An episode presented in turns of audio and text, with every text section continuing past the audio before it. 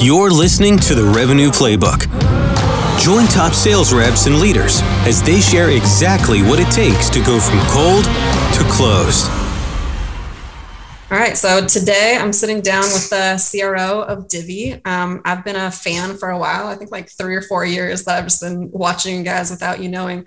Um, but I'm sitting down with the CRO, Sterling Snow, um, who's the VP of marketing or was the VP of marketing there, and then is now the Chief Revenue Officer. And then for those of you who don't know, Divvy is an expense management platform recently acquired by Bill.com for 2.5 billion. So I think without further ado, like welcome to the show, uh, Sterling. Thanks. Appreciate you having me. Looking forward to chatting. Yeah. So, I mean, you've done what uh, many startups uh, have failed to do. I would say like what like 99% fail uh, startups fail. Um, and you've uh, you know not only succeeded at, at Divvy but hit that uh, unicorn status um, with the the 2.5 billion acquisition. So really, what I want to get into is how you did that um, and what people think about is uh, you know is is the money and the sales game, but not necessarily like revenue as a whole. And revenue as a whole now like includes cs you were just talking about taking the cs team like out to vegas right? Like you talked about like investing early in cs so cs being part of the revenue team marketing being part of the revenue team sales being part of the revenue team and um, and and the CRO's role typically is to kind of align all of those and to to align the the revenue team to um, like each other, to stick around, and but also like help drive revenue, right? So, um, what I wanted to talk about is um, your role. Um, so, first off, like how do you define um, CRO, like a chief revenue officer, and like how does it look at Divvy? What are your responsibilities? Yeah, they look very similar to what you described. So for us, the the big thesis that we started out with 5 years ago was if we have one person responsible for marketing, sales, implementation, customer success, customer support and revenue operations, we were going to be able to eliminate a lot of friction and grow a lot faster. So that's that's been my mandate uh, as CRO of Divvy is marketing, sales, customer success, customer support, and then uh, revenue operations to kind of make it all go. But yeah, that's that's uh, how we define it here.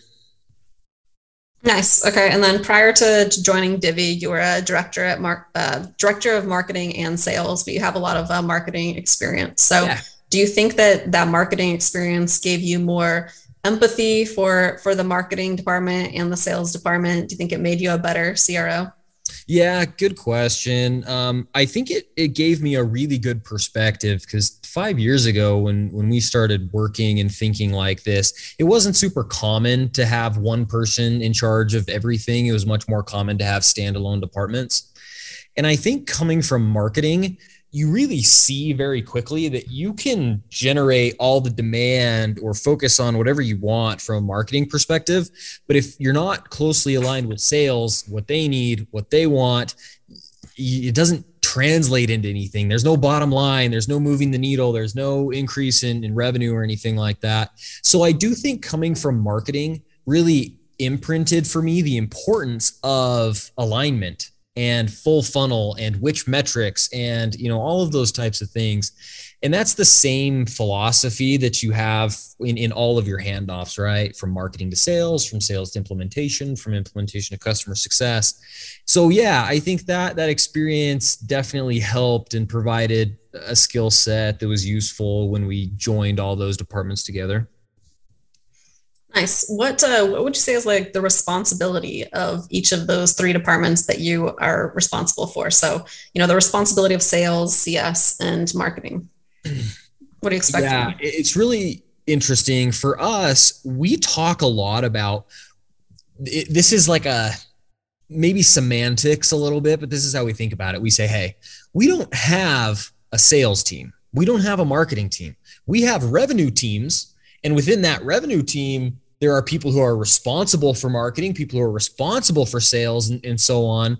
But you know, you're part of a revenue team first and foremost. And that kind of aligns mentally with with how we want people to think about it.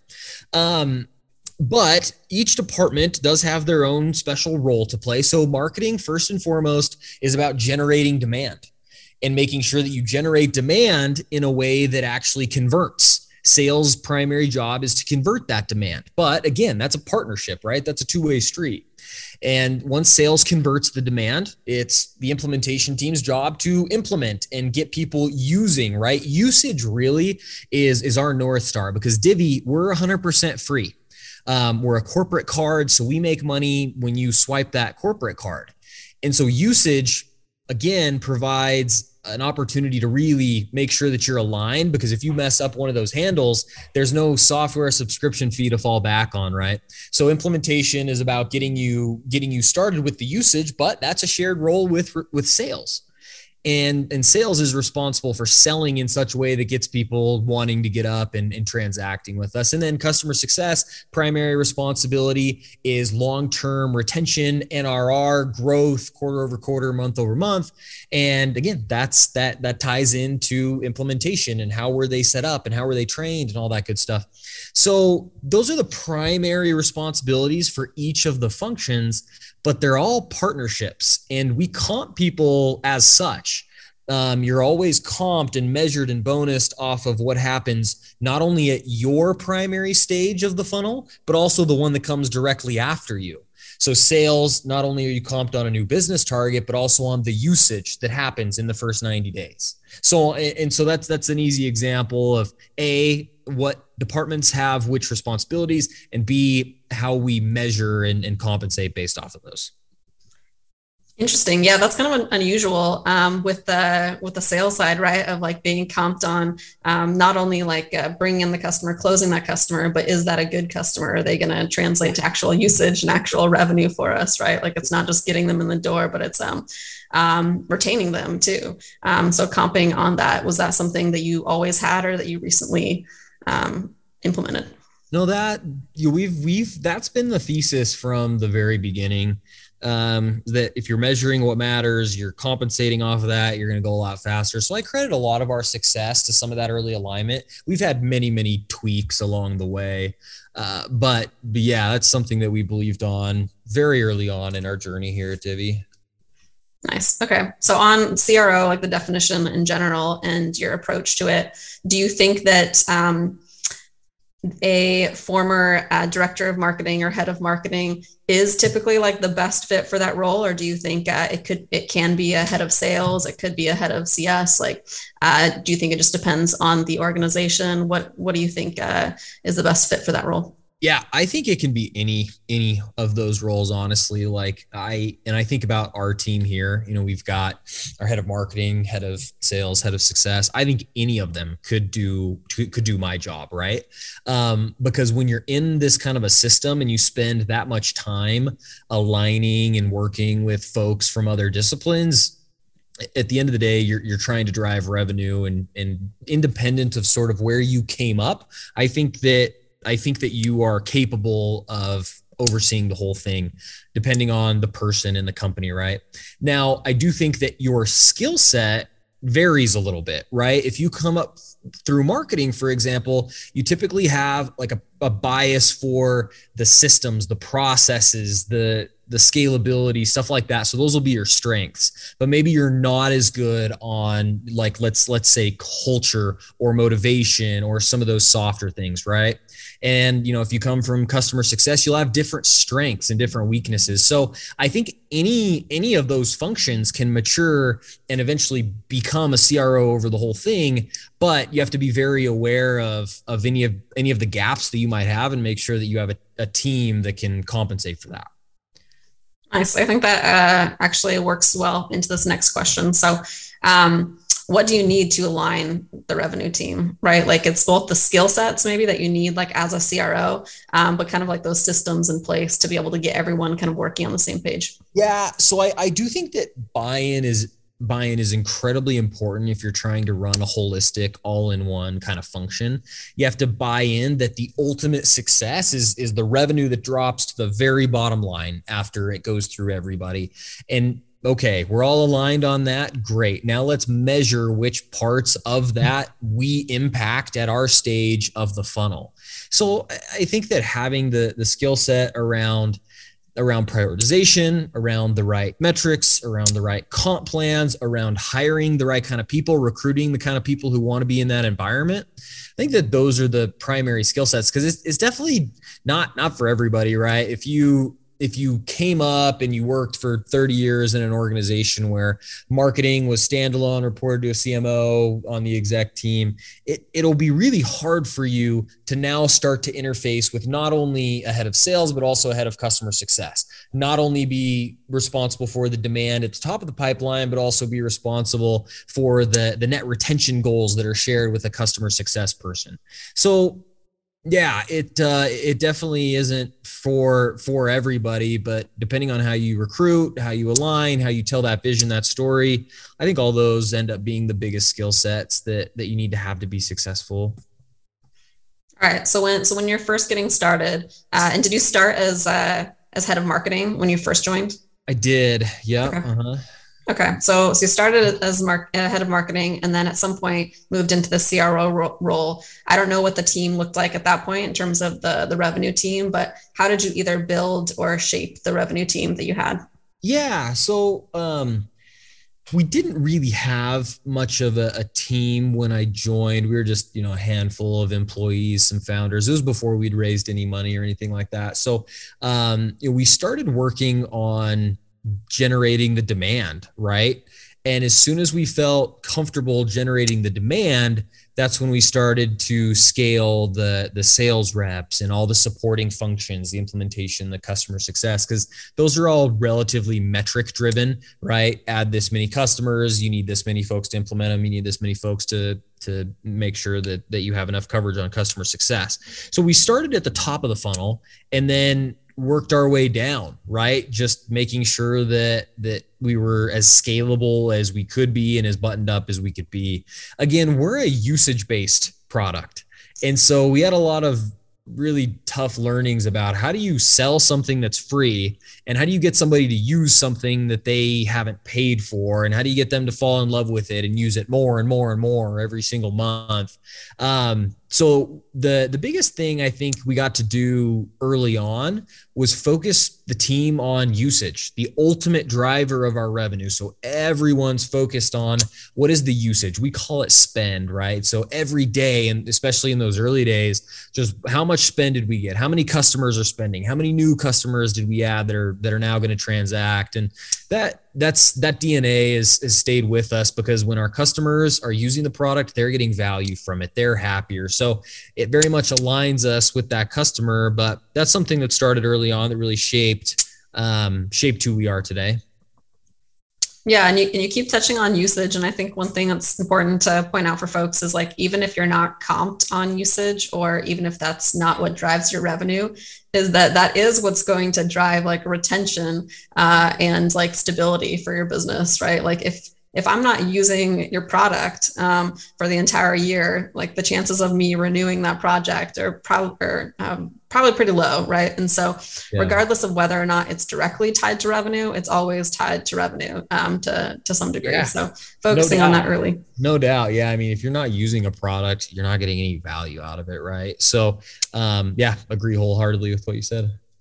Yeah, and then the other thing I wanted to point out too is you you talked about at first you were just focused on on driving demand you're just a handful of like employees and you were driving demand um, but really what you're talking about then is like product market fit right? Like you're you're working on like that product market fit. You're making sure that like there is demand for for the the product and you can prove that there's demand before you like build out the systems to scale that right? And so i want i just want to call that out because i think that's an important uh, way to scale because sometimes um, we just like jump on um, the the money right? Like if someone's uh, off, offering us um, uh, a bunch of money and the investors are like are handing out hand, handing out money but you haven't quite like nailed that product market fit or like proven that demand um, then uh, it's hard to scale. Like it's hard to scale something that you don't know how um, how it works to begin with, or that you haven't made a repeatable system. So you built on the the early demand, and you put the systems in place to to kind of like scale that. Um, so just yeah. wanted to recap that for folks. Yeah, yeah, I think that's well said. Like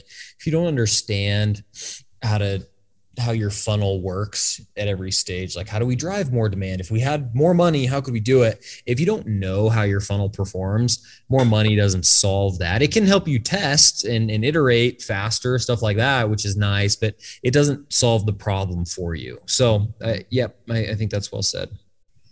Nice. Okay, so I want to dig into just Divvy like as as an example. So you were um were were you sales led, product led to start? Like t- talk to me about your um, go to market motion. yeah. Um, as far as being product or, or sales led, I think that we kind of went in different phases. Um, I think that particularly early on, we were relatively revenue led, and then as time went on, we want you want to be more product led. The more product led you are, the easier everybody's life is, right?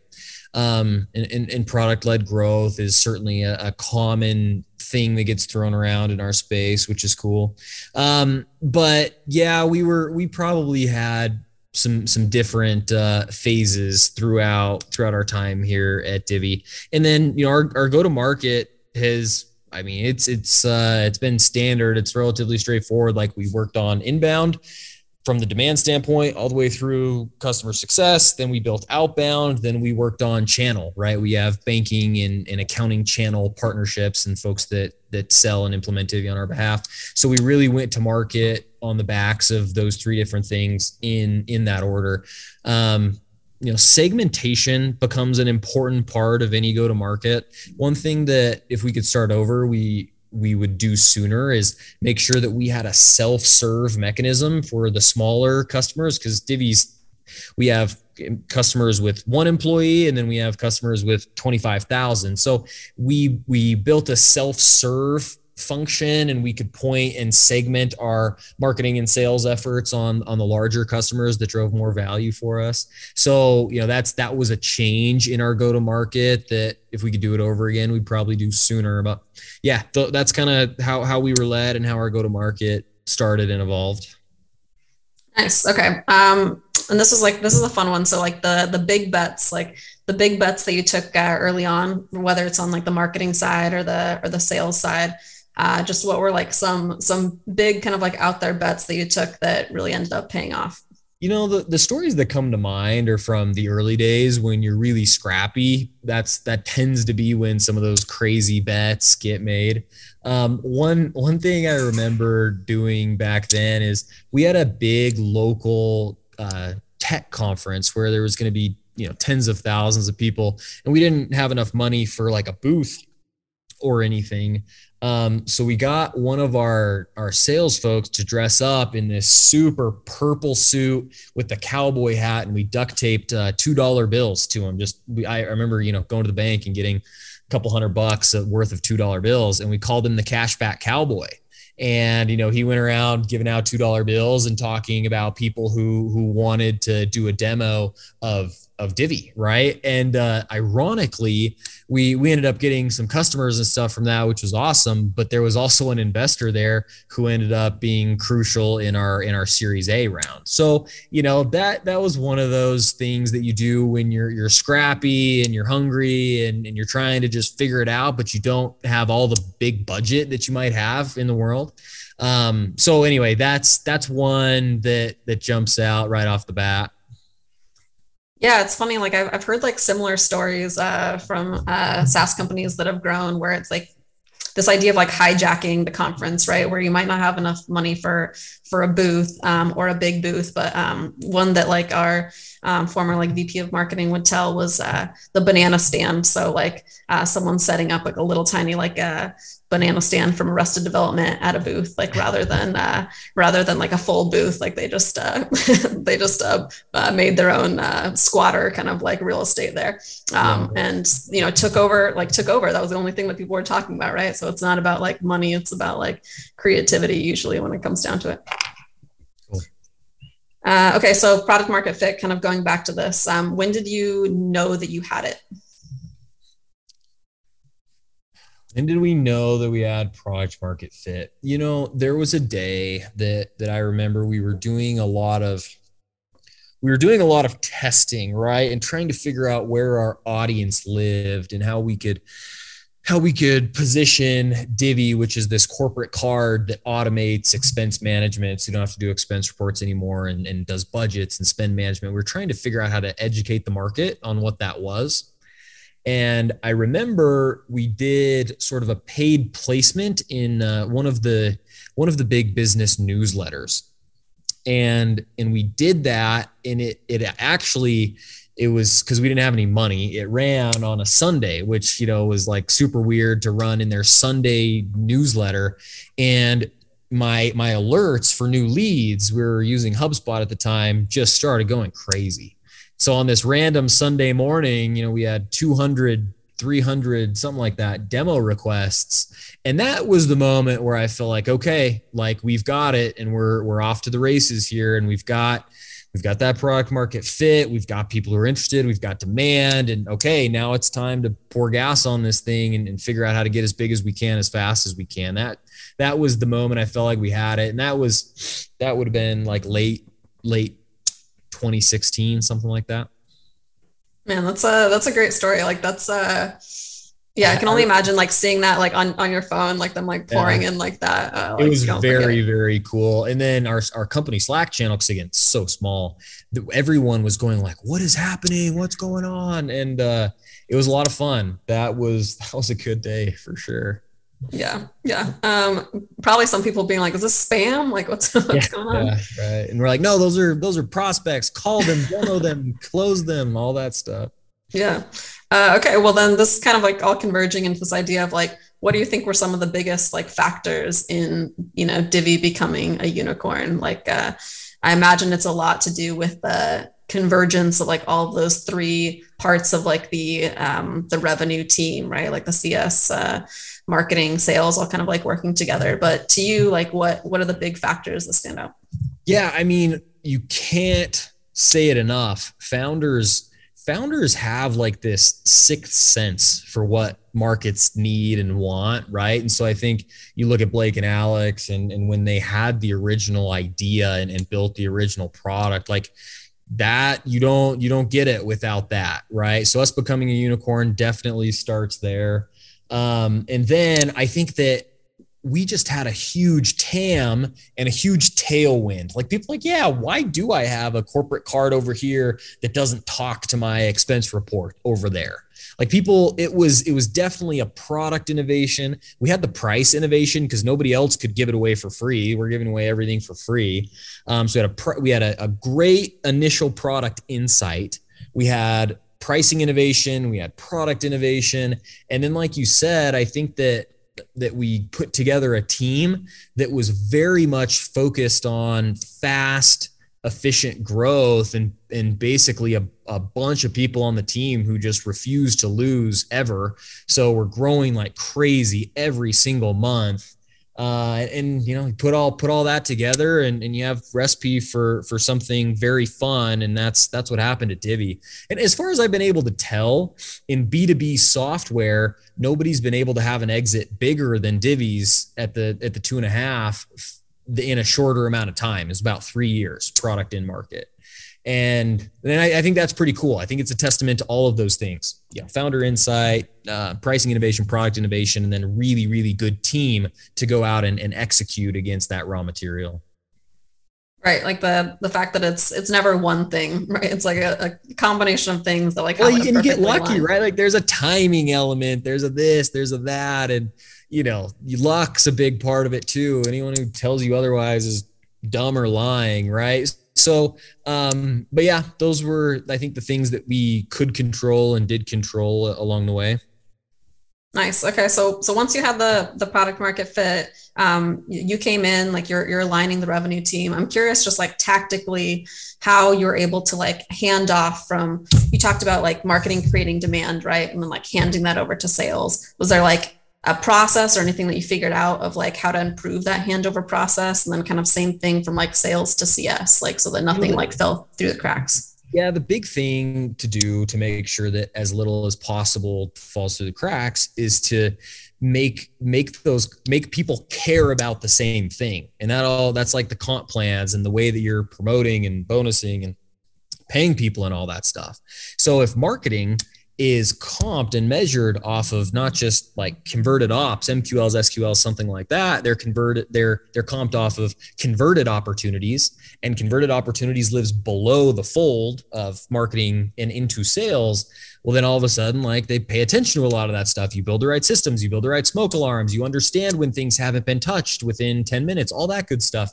So it's really about about building those those incentives for folks to care about about what you need them to care about and you can do the same that same ideology carries through independent of where the handoff occurs in the funnel yeah that, that, makes a lot of sense and it goes back to what you said about even like sales then being like comped on what uh, is typically thought of as like cs metrics yeah. right and the fact 100%. that basically what you're saying is there are no cs metrics there are no sales metrics there are no marketing metrics like it's all it's all revenue. Uh, and if you're if you're thinking about it that way um, then you're going to make sure that those like those steps happen correctly um, or else you don't get paid or, you don't get uh, paid uh, what you'd like to.